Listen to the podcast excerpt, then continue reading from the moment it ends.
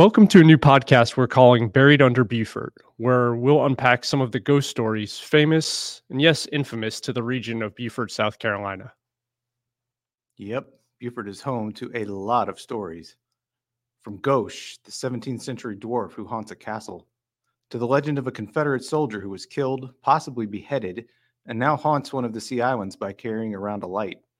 We certainly know how to spin a tale. For me, though, it's not just about the ghost stories, but what was happening in this area of the South Carolina Low Country at that time that contributed to the birth of the story. And why are we so willing to believe them? And honestly, why not believe them when so many people claim to have experienced some element of the tale?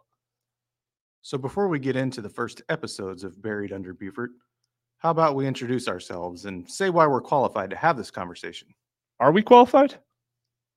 I mean, you were a journalist here, right? As if you don't know. But yeah, I was a journalist for several years here in Beaufort SC.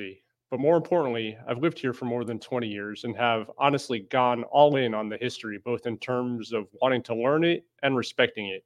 And you, Ryan, didn't you used to play with dead bodies or something? My dad was a funeral director and the county coroner. We did not live at the morgue. So, with that, Ryan and I are excited to kick off this journey with you all here in the South Carolina low country, but also you who are sort of curious about what happens down here in the South. We think you'll be curious, shocked, and hopefully learn a thing or two. If you have questions, insights, criticisms, or want to send us a bottle of whiskey, our email is buriedunderbeaufort at gmail.com. Just tell us when you'll send the whiskey. And of course, don't forget to subscribe, rate us, and tell your friends.